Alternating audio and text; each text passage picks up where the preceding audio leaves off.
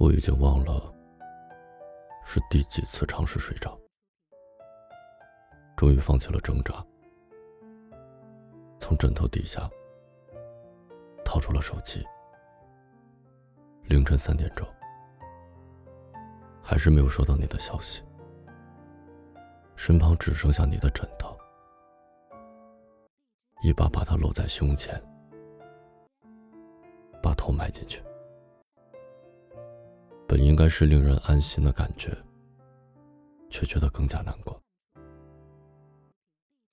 荧幕里的爱情，因为剧情需要，总会有第三个人出现，打破这一局面。现实里的我们却岌岌可危。在你离开我视线的第三天，情绪很喧嚣。一段感情最畅快淋漓的时候，就是激动刚刚产生的时刻，两个人自由地去表达，不需要为任何情绪去负责，没有约束，没有捆绑，也不用担心任何的后果。但是我很讨厌但是这个词语，但是自带的敏感细胞让我根本不好喜欢任何人，不喜欢主动，还有强烈的自尊心，让我把所有的关系都搞得很糟糕。我也不知道如何才算是有效的表达，也没有办法发起令人觉得可爱的话题。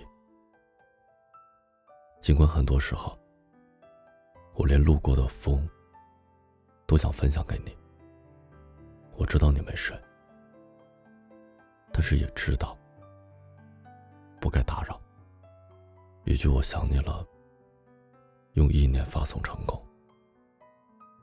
我有时候的话，上刀山下火海都不会怕，可是有的时候我连靠近你走那一小步都担心跌空。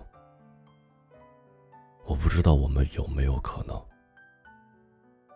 也不知道值不值得，我就是去爱了。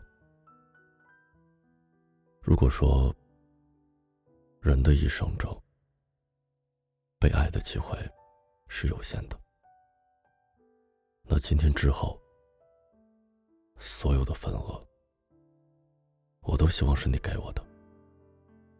我不会再犹豫，不会再去等那个有没有的可能性。我迫不及待地爱你，晚安。